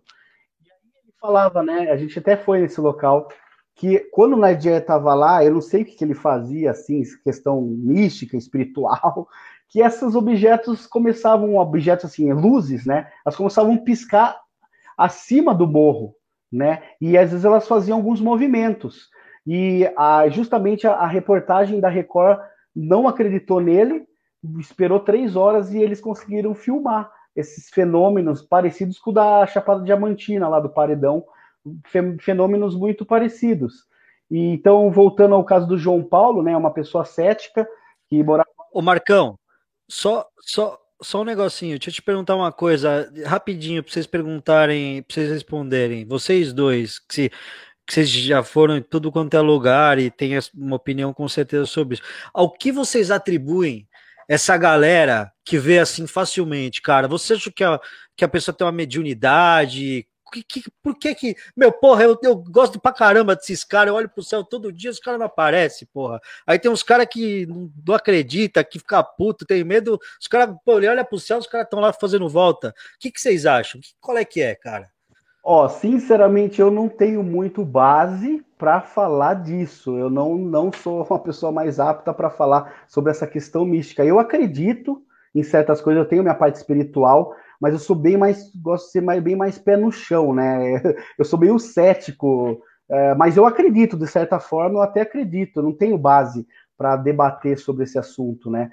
Mas é, eu acredito que possa sim ocorrer, porque o próprio Nardier era uma pessoa que tinha chacota, era feito chacota lá, e eu corria. Gostaria de mandar um abraço para o Jamil, que eu vi que o Jamil Villanova está aí, grande Jamil, sempre está lá em Poranga, investigou em Poranga nos anos 90, conheceu o Nardier, junto aos irmãos Faturi, e vivenciaram é, esses fenômenos que ocorriam lá, né? Então, esse mirante que o Nardier montou, ele construiu, é antes de chegar na cidade de Poranga, né, na estradinha. Você para, assim, também é um lugar no meio do nada, né? A gente estaciona o carro e aconteceu, inclusive, você fez eu lembrar de um fato interessante que daí talvez poderia ser espiritual, não sei, não, não sei. Mas os meninos que são do, do grupo, o Marcelo Zamora e o Sérgio Zamora, que são totalmente céticos, extremamente céticos, eles são muito pé no chão, não acreditam, vários casos ufológicos também não acreditam, mas eles gostam do assunto. Eles estavam comigo lá, junto do Bruno Cecim, que é um, um parceiro, inclusive é, ele é sobrinho da Velaide Cecim. Ele morou aqui em Sorocaba, e aí a gente ficou muito amigo, ele participou do nosso grupo e a gente fez algumas diligências ufológicas junto. Então nós estávamos lá, fomos subir uma vez, eu lembro que a gente chegou lá para fazer vigília, a gente chegou muito cansado e a gente foi dormir lá num camping. Daí eu falei, ó, eu vou acordar vocês três horas da manhã para a gente ir lá, hein? Não, beleza, beleza. Aí tava um frio lascado, eu acordei três horas, puta preguiça de ir. Falei, vamos, pessoal, não, louco, é sério? Eu falei, é sério, a gente veio aqui para isso, vamos lá. Aí a gente foi. No momento que a gente chegou lá, tava uma neblina muito forte que não dava para você ver nada, né? Então a gente subiu essas escadinhas que o Nardier fez e chegamos nesse ponto que é o, é, é, é o mirante que você também tem 360 graus. Né? E tava um frio lascado. O Bruno, né? Ele daí tava primeiro subindo, tava com a minha câmera do nada, a minha câmera ela ligou, do nada. Inclusive, um, os dois que são céticos Ah, foi você que ligou. Eu falei, não foi, cara, tô falando. Segurando aqui, subindo a escada. Ligou a câmera, depois desligou. Beleza, aí deixamos. Daqui a pouco, o, o Bruno, ele começou naquele local, ele começou a suar, suar, passar mal, passar mal. E aí ele, ele tava um frio, a gente tava tudo com jaqueta, touca, ele pegou, ele ficou só de cueca lá em cima. E aí ele pegou e não sei o que deu na minha cara, eu falei, se joga, joga no chão, né, a terra, né, no, no, chão. E aí ele se jogou no chão, eu lembro que ele começou a, vomitar muito. E, e, e, o duro que o que ele, o que a gente tinha comido antes, tipo assim, ele meio que fez uma limpeza nele, sabe? E ele passou mal ali, ficou deitado na terra só de cueca lá em cima, e depois ele foi começando a voltar, voltar, né? E aí a gente fez a vigília, ficamos lá até umas seis, não vimos nada, não registramos nada, mas aconteceu esse fato meio é, estranho, e depois a gente ficou sabendo que aconteciam fatos parecidos com algumas pessoas que já tinham ido lá, dessa mesma maneira, de passar mal, de né, botar tudo para fora, e justamente depois eu lembro que na volta o Bruno falando, cara, eu estou outra pessoa, parece que, sei lá, parece que me, me uma limpeza, um... né? Limpeza, é, é, isso. O Marcão, isso aí é bastante interessante, porque isso aí é uma coisa que a gente passou a perceber de uns tempos para cá. Isso era um conhecimento que a gente não tinha, mas passamos a perceber de uns tempos para cá, que às vezes está em vigília e não precisa necessariamente a, a fenômeno se manifestar na forma de luz ou qualquer outra coisa, e você sente a presença e, e começam a acontecer exatamente essas questões fisiológicas.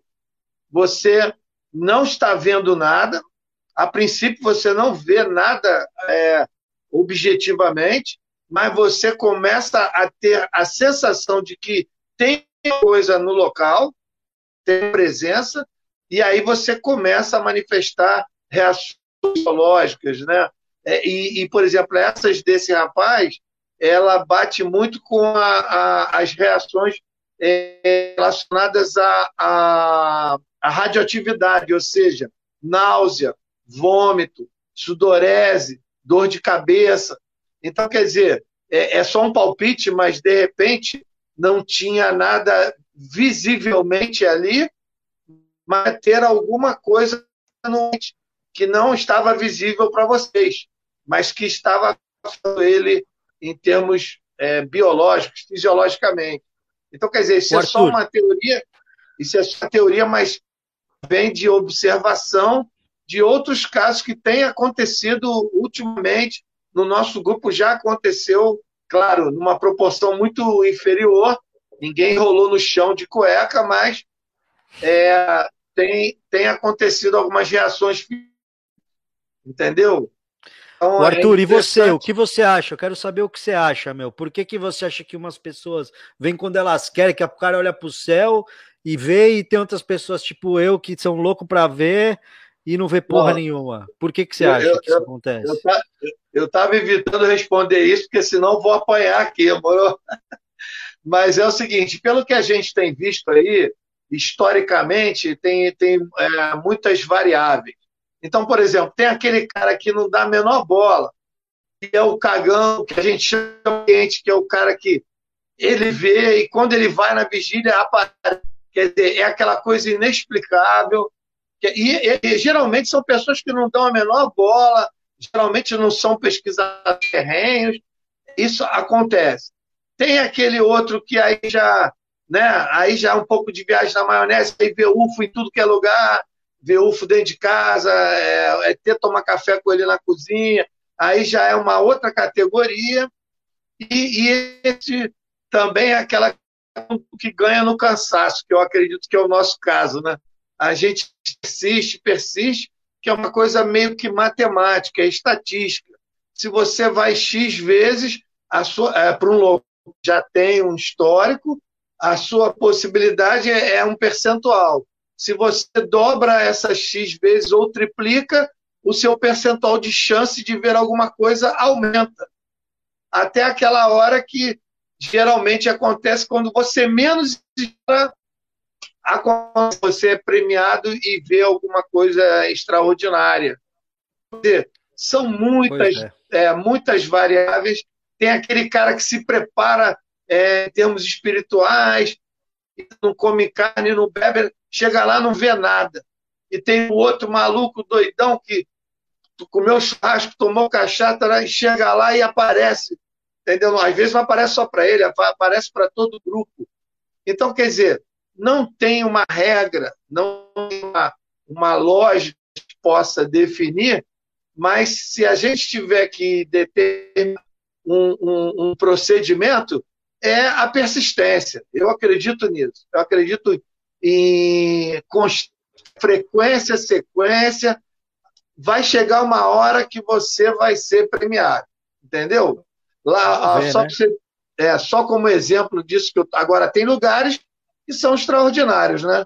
Lá com o Chiquinho, nós fizemos cinco noites de vigília, em três noites o fenômeno apareceu para nós. Então, quer dizer, é uma amostra pequena, mas em termos estatísticos é um absurdo. É, poderia colocar o quê? Mais de 60 de chance de ver o fenômeno. Então, depende da sua persistência, depende da, da incidência do local, é uma série de variáveis, né? É, eu fui na Serra é... da Beleza, fiquei planejando dois meses, meu. Paguei, fui lá no nosso amigo lá na Beleza da Serra, cara. Aliás, quem não foi, vê, vê lá, cara. Arnaldo, ve, vejam lá, é, vocês que querem ir, tem um lugar maravilhoso que vocês vão ficar ali na boca do gol, que é a Beleza da Serra. Então entrem é. no site Beleza da Serra, que, meu, é comidinha caseira, forno a lenha, baratinho, maravilhoso. Aí fui lá, planejei, fui lá e minha mina, porra, chegou lá, cara, falei, é hoje, né? Puta, choveu, ficou nublado o feriado inteiro, cara. É brincadeira, mano. Não consegui. Fui uma vez lá em cima, ali onde vocês. que tem lá o, o platô ali. Porra, cara, quase não cheguei de neblina, velho. Eu falei, não, não é. Esses caras estão me sacaneando mesmo, né, meu? Agora, a gente tá aqui, ó, uma hora e meia já quase. Vamos, o Marcão, termina aí essa. Desculpa que eu te interrompi você estava terminando aí de falar, e a gente vai fazer a última perguntinha para você. Se alguém tiver alguma pergunta aí no chat, vou selecionar umas perguntinhas para o Marcão para a gente dar boa noite aí, que uma hora e meia já, garotinhos. Desculpa, Marcão, te interromper lá aquela hora. Manda ver. Imagina. Então, show de bola, é isso que o Arthur comenta, né? Só lembrando do lado do caso do que eu lembrei lá de Poranga, também esse, o João Paulo, né? Uma pessoa que mora lá, ele não acreditava, ele estava dirigindo o carro e, e, ele viu um objeto, também uma bola de luz, se deslocar é, muito próxima de uma, de uma montanha onde ele estava passando, como se estivesse passando, parece que ele inclusive passou por cima do carro.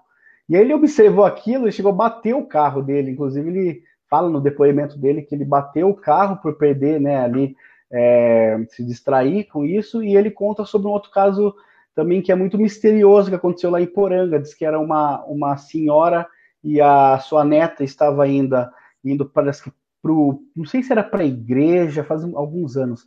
E aí ela ela pediu porque lá em Poranga, né, ela é bem é bem ermo. Então tem lugares que não tem nem banheiro, né, de repente, se não tiver numa cidadezinha ali. E daí ela foi fazer necessidade lá no mato mesmo, e a, a avó dela ficou esperando. E passa, passa, ele não volta, ela foi lá ver, ela encontrou só o chinelo da, dessa, da neta dela, e daí foi acionada a polícia, diz que foi feito buscas na região inteira e não encontraram nada, somente o chinelo dela. E aí alguns moradores locais, que inclusive acompanhavam Nardier, eles comentam que acham que ela foi arrebatada, ó, na questão cultural deles, que ela teria sido arrebatada pelas carruagens de Javé, que ali entendeu? Então, na, na, questão cultural deles. Então, esse caso também foi um caso interessante que aconteceu. E agora eu lembrei de um outro, que a mulher estava saindo para trabalhar em Santos. Peraí, peraí, peraí, Marcão, mas a menina apareceu depois? Não, sumiu, nunca mais voltou, diz que. Diz que ficou que assim uma grande. Parecido com aquele caso Marco Aurélio, né? Assim, um pouco parecido na questão de, de eles não terem, de ele não ter. Ninguém encontrou vestígio, mais nada. A única coisa que ficou foi o chinelo dela ali no local e nunca mais foi encontrada. Casos assim teve alguns casos que a gente investigou que aconteceram, casos parecidos. Teve um outro em São Tomé das Letras, também muito parecido. E um caso que a, a mulher contou, inclusive ela não quis gravar, era dona da pousada do camping que a gente estava. Ela contou uma história para mim falou: Eu vou contar para vocês, mas eu não quero gravar. É uma coisa que aconteceu comigo aqui. Ela disse que numa determinada noite uma mulher bateu lá no, no camping, que é um camping que também fica meio próximo à rodovia, ele é um afastado ali do centrinho, e, e tem alguns chalés lá, né? Alguns quartos, né? E aí diz que ela tocou lá uma, uma, uma mulher, a mulher estava branca, diz que totalmente pálida, assim, desorientada, assim, meio que tremendo, e falou, oh, pois não, né? A senhora veio ficar hospedado lá, onde que eu tô? Onde que eu tô? Ela falou assim, como assim, onde você tá? Assim, você tá aqui Poranga, tal, né? Ela falou, gente, ela sentou, daí deram água para ela, e resumindo a história, ela, no relato dela, ela teria saído em Santos para trabalhar, e ela e isso foi na parte da manhã. E no final da tarde, já uma noite, ela tocou lá. Então diz ela que ela acordou na rodovia, ali próximo. E ela foi andando. Quando ela foi andando, uma das primeiras casas com gente ali que ela encontrou foi justamente essa pousada, que é o camping lá. E daí ela contou para essa mulher que a gente conversou, que era, era proprietária lá, e o marido dela que deu mais detalhes. Diz que a mulher ficou muito, aí ligaram para a família da mulher até explicar, que foi um reviravolta e foi um caso que não deram publicidade, entendeu? Também para esse caso, também achei muito interessante assim e idôneo a, a, a senhora e o marido dela contando para gente isso, né? Fantástico, fantástico. Tem alguma pergunta da galera aí, ô, Guto? Vamos aí, vamos aí. Meu, que, que loucura, hein, cara? É tipo um Uber, né, cara? Um Uber, Uber tecnológico, perfeito. É, vamos lá, ó, eu queria aqui mandar um abraço para todos, muito obrigado pessoal, aí várias pessoal conversando aqui também no, no chat. Tem uma pergunta para você, Arthur. Aqui, ó, como será que as naves extraterrestres sabem quando os observamos? E aí eles somem em alguns casos. Como, como, como é que você acha que a gente está ali fazendo. Pois é, o Arthur tem uma história ótima sobre isso, que é a história que quando ele chegou, tava, não vamos filmar hoje, não vamos fotografar porra nenhuma. Aí os caras apareceram. Quando ele pegou a câmera, os caras. O que, que você atribui isso aí, Arthur?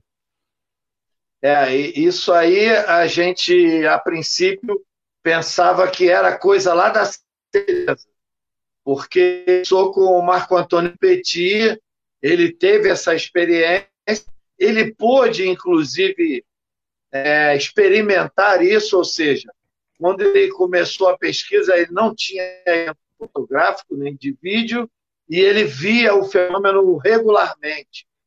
Depois eles adquiriram máquinas fotográficas filmadoras e aí eles levavam para lá e a incidência caiu.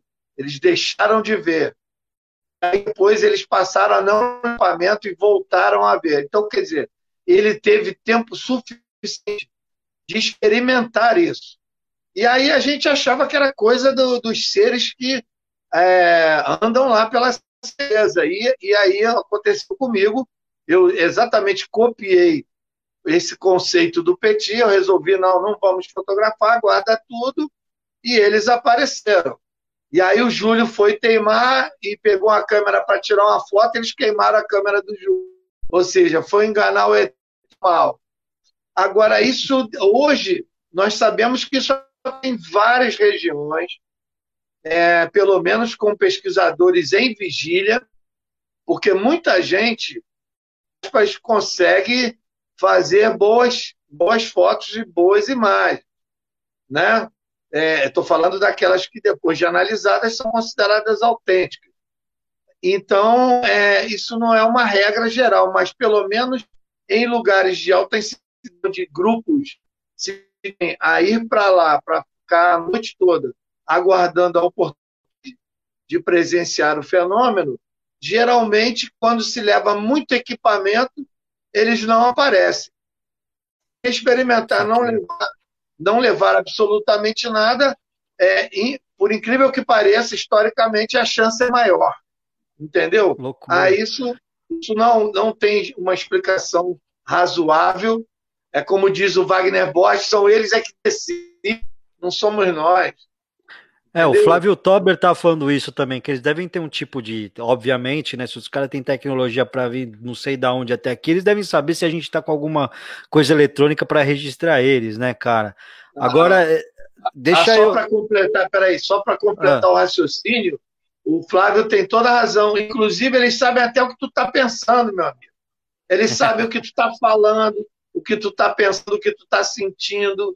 Existe uma, um detalhe importante quem, quem faz vigília sabe disso, muitas vezes eles reagem proporcionalmente à sua ação. Se a sua reação for de pânico, for negativa, eles fazem meia volta e vão embora. Entendeu? Você, às vezes, conseguir se controlar, manter a serenidade, o silêncio, a tranquilidade, eles, em alguns casos, eles já se aproximaram bastante. Então, quer dizer, são muitas informações que a gente tem ainda que, é, vamos dizer assim, registrar, né? Um dia saberemos. Marcão, o que, que, você está tomando aí? A Ariane falou, acabou aí o líquido? O que, que é isso aí? Ó? Coca Gel? É, uma Coca Gel que veio de Marte. tem um efeito. ai, ó, então, ó, o, o Mirante Mate fez uma pergunta ótima aqui, cara. Que, que a pergunta assim: como, como é que se faz para ganhar dinheiro? Aqui, ó.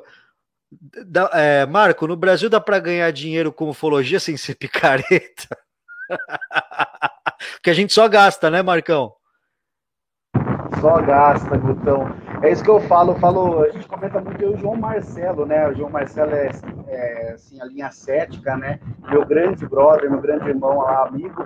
E é, se a gente quisesse, por exemplo, isso mesmo do caso Varginha, inventar muitas histórias, porque que nem a gente tem muita coisa gravada que de repente poderia expor de certa forma, mas é, a gente não acha viável, né? É, é complicado. Acho que, infelizmente, ufologia, é, para ganhar dinheiro, é complicado. A gente mais tira dinheiro, como a gente fala, a gente gasta muito dinheiro, às vezes, na campo.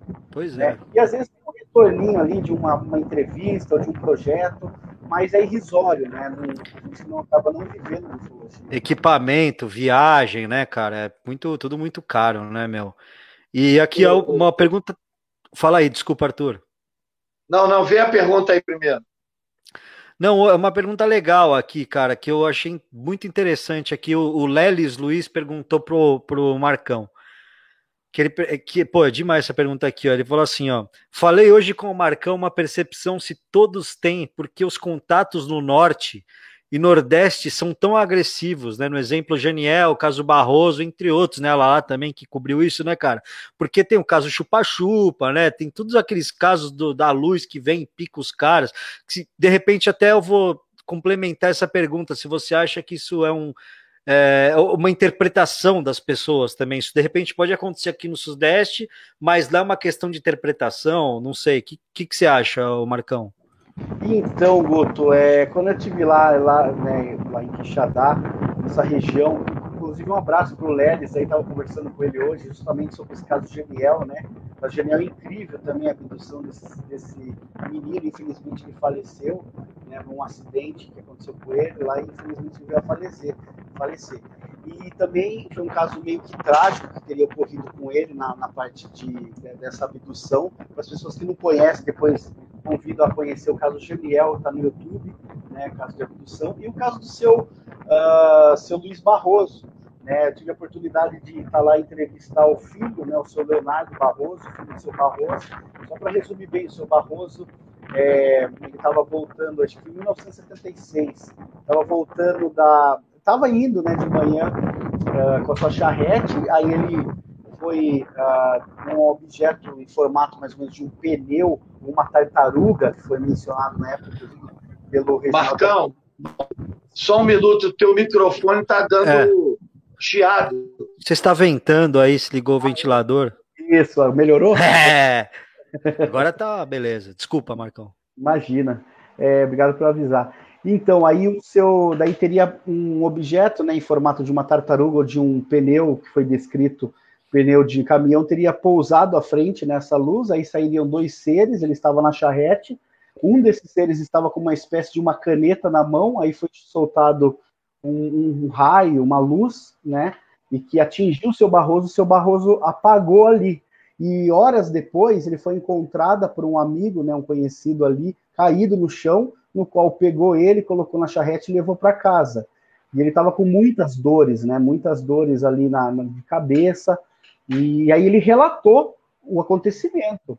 Logo ele foi levado para o hospital para averiguar. Eles tentaram fazer vários exames com ele, não detectaram muita das coisas, só que o seu Barroso começou a apresentar meio que uma demência, ele começou a regredir mentalmente até chegar é, a ficar com uma memória de um recém-nascido, né? É onde ele falava só mamãe e papai, e segundo o seu Ciro Magalhães, que é filho do médico, seu Antônio Magalhães, que, que, que cuidou do seu Luiz Barroso, né? Eles falam que ele falava medo, às vezes também.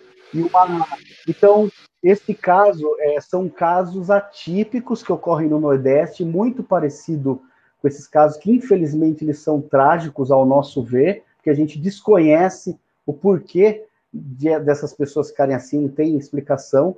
E o caso do seu Luiz Barroso não foi o único é, de regressão de memória. Quando eu estive lá, eu tive a oportunidade de conversar com mais duas famílias onde tiveram alguns parentes afetados do mesmo modo operante que aconteceu com o seu Luiz Barroso. O objeto vem, inclusive o seu Leonardo Barroso fala de um caso de uma outra pessoa que ele estava próximo, ele, inclusive ele usa a expressão no beiço da água, esse, essa luz, ela teria ido, é, acontecido a mesma coisa com igual do, do seu Luiz Barroso, e essa pessoa teria regredido, e ela vi, teria vindo a falecer seis meses depois ainda o seu Luiz Barroso, ele ficou 17 anos vivo ainda. Ele, ele faleceu, se eu não me engano, 17 anos depois, né, ele ficou de cama, então ficou naquela situação, que é uma situação atípica. E, e segundo essas famílias é, é, que tiveram acontecimento parecido com seus parentes, eles não vieram a público relatar sobre essa questão, justamente devido à ridicularização, né, dos casos e quando as pessoas perguntavam o que tinha acontecido, eles atribuíam aquilo que a pessoa tinha tomado chumbinho, aqueles, né, chumbinho, e a pessoa teria ficado lelé ali, meio louca, e teria vindo a falecer.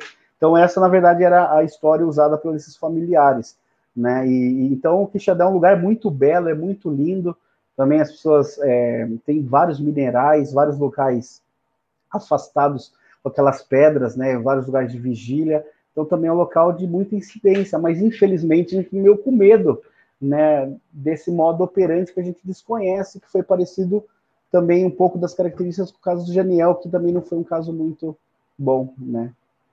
Que pena. Bom, é isso aí então, Arthur. Tem uma última então pergunta aí pro Marcão para a gente liberar ele. Já estamos aqui segurando o Marcão, uma hora e quarenta, bicho. Que live é, longa hoje, hein? Só para lembrar o caso do seu Luiz Barroso, ele foi o único caso de abdução no mundo que ele se aposentou. É, o seu Antônio Magalhães conseguiu né, comprovar ali, entre outras pessoas que vieram de outros países, que conseguiu aposentar ele por invalidez é, e colocaram como uma suposta abdução a causa. Né? Então tem Fantástico aí. Isso. isso é muito legal. Fantástico. Bom, para finalizar, Marcão, é, eu já te contei uma vez que a gente estava vindo do Paraná, eu e Júlio Ferreira, nós tivemos uma bastante interessante, infelizmente não podemos provar absolutamente nada, ali perto de Avaré, na fronteira do Paraná com São Paulo, é, mais especificamente na região de Angatuba, e, se eu não me engano, a próxima cidade depois de Angatuba era é, Itapetininga. Então, eu queria que você falasse dessa região, é, qual é a, qual é a, a, a ufológica da região, são as características, se alguém já investigou, se tem casos ali na região. Para quem não, não sabe, é a fronteira ali, logo após a fronteira do Paraná com São Paulo, entrando é, após Avaré. Né? Queria que você falasse um pouco dali para a gente encerrar. Ah, então, Arthur, é, o Arthur teve uma experiência com o Júlio bem interessante, inclusive eles estavam vindo aqui em casa, né? É, é, e daí, tanto que eu estranhei o dia que vocês chegaram aqui, vocês estavam meio desorientados, meio, meio, é, só, fala, É, só um detalhe, só quando nós chegamos lá na casa dele, nós não falamos nada para ele. Ele olhou para nossa cara e falou assim: vocês estão esquisitos pra cacete. A gente estava esquisitão. E, e o detalhe, mesmo ele comentando isso, nós não falamos nada para ele. Nós só vamos, só vamos falar para ele no dia seguinte, entendeu? Porque é uma experiência subjetiva demais, a gente não pode provar nada, né? Mas foi. É, o horário que vocês chegaram também foi um horário antes, né? Estavam lá Nós na chegamos... Daqui a pouco já estavam próximo a Itapetininga, em Capão Bonito ali para trás, ali, isso, parece. Isso, é. isso. E a região ela tem muita, muita história. É, tem duas histórias que eu gosto muito, que para mim são verídicas, inclusive de suposta abdução mesmo. Uma que foi com uma família inteira. É, eu estou tentando convencer todos eles para eles darem um depoimento, eles não gostam muito. É uma família de músicos aqui de Sorocaba que estavam indo fazer um evento é, numa cidade do interior, eu não me lembro, acho que foi Monte Mora. E eles estavam voltando, a família inteira no carro, e foi quando eles observaram um objeto triangular, assim, perfeito, baixo, e só que daí uh, eles tiveram o lapso de tempo. E eles não lembram, não se, eles só se lembram deles saírem do carro e observar esse objeto triangular. É, o objeto era praticamente em formato de um bumerangue, né, segundo o relato deles, e eles passou muito lento sem fazer nenhum barulho. E uma, uma coisa que eu me lembro da, do relato deles, da expressão que eles utilizaram, foi que é como se o tempo parasse ele como se o ar não existisse, o, o, o oxigênio ali, é, tudo parou, né? E aí ele não se lembra, ele só se lembra depois que eles meio que, assim, em transe, eles voltaram, já tinha passado muito tempo, eles já estavam um, um de pé, outro estava dormindo dentro do carro, e eles não sabem o que ocorreu. E o interessante dessa história foi que o dia que esse rapaz me contou esse relato, é, eu, não, eu não conhecia a família dele, a irmã, a mãe. E esse dia eu estava num evento lá e, inclusive, ele tem uma banda, ele ia tocar, né? Uma banda bem conhecida aqui. E, e daí ele estava na mesa, contou perfeito os detalhes para mim. Eu fiquei impressionado com os detalhes, assim, que remete muito a caso de abdução que a gente estuda. E aí ele foi tocar. No momento que ele foi tocar, a irmã dele chegou e eu não conhecia. E o rapaz que estava comigo falou: oh, essa aqui é a irmã dele conversa com ela, que ela vivenciou aquilo também. E aí a irmã dele chegou lá para curtir lá o evento tal. E aí foi quando ela contou praticamente a mesma coisa que ele. Tipo assim. Então, por exemplo, ela disse simplesmente a mesma coisa: o horário, o lapso de tempo, essa desorientação, como se parasse o ar. Então, uma família que vivenciou isso, eles ficaram um pouco traumatizados na época, mas hoje eles são adébitos, só que não gostam de publicidade, não gostam de falar muito, né? caso. E um outro caso de um senhor também que estava indo mais ou menos lá perto de onde vocês estavam, e que também teria é, sido abduzido, seu Fernando, é, um professor daqui. Isso já é na década de 70, tá? Final da década de 70. Ele estava indo para o litoral, por ali, uma serra chamada, inclusive, Serra. Não é a mesma Serra da Macaca, que é o que a gente vai, é uma outra serra que interliga próximo a Capão Bonito, e aí ele também teria avistado uma, na verdade, uma pessoa, uma loira, diz que uma nórdica, uma pessoa normal, ela falou que era uma loira muito alta, assim, praticamente de uns dois metros, que estava na rodovia, assim, ele estava na época com Fusca, né, final dos anos 70, ali, estrada de terra, e ela estava com uma foice na mão. E disse que ela estava com um vestido, que esse vestido é, parecia que não era dela, porque ela era muito alta, e o vestido praticamente estava é, assim, antes, bem, bem antes do joelho, né? Tava até meio vulgar, assim. Ele achou muito estranho. Daí ela tava pedindo carona, né? Ele parou o carro, ela entrou no Fusca, colocou a fo... inclusive a foice, meio assim, né? Eu tava com foices que ela, ele falou que lembra perfeito, que ela colocou a parte daquela lâmina da foice, né? Colocou para fora, assim. E ele disse que observou na hora que ela entrou no carro, disse que ele viu o tamanho do pé dela, disse que é um pé muito grande. E, e, ele menciona também que no momento, ele, ó, para você ver, ele é um senhor sério, estava com a esposa dele no dia que ele estava me contando isso, uma coisa que ele não conta para ninguém assim muito também, o pessoal não acredita, coisa que ele guarda para ele. Ele disse que no momento que ela entrou no carro, ela era tão bonita e uma energia que ele não sabe explicar que emanou, que é até engraçado eu falar isso, mas ele falou que ele teve um orgasmo que aconteceu esse lance fisiológico na hora, de ele né, ter o orgasmo, mas ele não sentiu o quê? E ele foi indo, daí ele foi conversando, disse que a moça falava normal português, até chegar num determinado ponto ali da estrada, ela pediu, viu, você para aqui que meus irmãos estão me esperando aqui. Ele falou assim, é, nossa, mas aqui já, está tudo bem com vocês? Tá? Não, não, tudo bem, eu só, fica aqui, meus irmãos, eles estão ali embaixo, e, eu tenho que descer aqui. Daí ele parou o carro, ela desceu, que ela ainda olhou um pouco para ela e tinha um barranco que você descia assim, é, de, de grama, né? E dava lá. Só que ele não viu, ele parou, ficou no carro, que ele pegou e viu. Ela desceu o barranco, assim, não teve mais a, vi, a visão dela. E achando tudo muito estranho, disse que ele continuou. Isso é uma história muito louca. Ele continuou, disse que minutos depois, ele só se lembra de ter acordado lá já próximo do litoral, no carro, meio que dirigindo, assim, meio que o carro bem devagarinho. E aí diz que ele quase até bateu assim na numa vala que tinha. Aí ele parou até ele se situar onde ele estava, foi para o posto de gasolina mais próximo, não sabia onde ele estava. Então, é uma história que ele grava que ele acha que ele tem certeza que ele teria sido abduzido, que aquela mulher que estava era uma extraterrestre né, pela maneira de tudo como ela tinha agido, e aquele vestido que ela estava, ele acredita que ela teria pegado de um varal de algumas casas que estavam ali próximo, que ele conhecia a região, ele era um vendedor, ele era é, engenheiro, então ele viajava muito pelaquela estrada. Então ele contou, e é basicamente mais ou menos é, naquela região que vocês vieram, entendeu também? Então, é, é esses casos, é. assim, O nome da região é Anga. Então, é, Capão Bonito, Angatuba, essa região inteira ali. É, tem outras é, cidadezinhas ali do interior que, que tem é, justamente divisa com o Paraná. Você vai dar em Tapetininga quando você volta, né? Que é Tapetininga, isso mesmo. É. Exato. É, gente, é aquela coisa, né? Esses foram os dois casos de credibilidade que eu tenho, assim, para mim aconteceu, entendeu? E tem de caso, né, gente? A gente não. É muita coisa. A gente. Eu tava falando aí que semana passada, né, a gente falando com o Flávio Tobler, meu, do Piauí, cara. Né, se a gente tem caso aqui em São Paulo que a gente nem imagina, você imagina no, no Piauí, cara no norte, na, agora que a gente aí está estudando fazer com alguns ufólogos da América Latina, caso na Argentina, caso no Chile. Meu, é muito rico, né? Ufologia tem muito caso, né, cara? É muito legal, né? Bom, é isso aí, vamos se despedir aí do Marcão. Ó, antes queria agradecer, então, só aí o Thaís Lisboa Garcia, Ufos Artes, obrigado pela participação.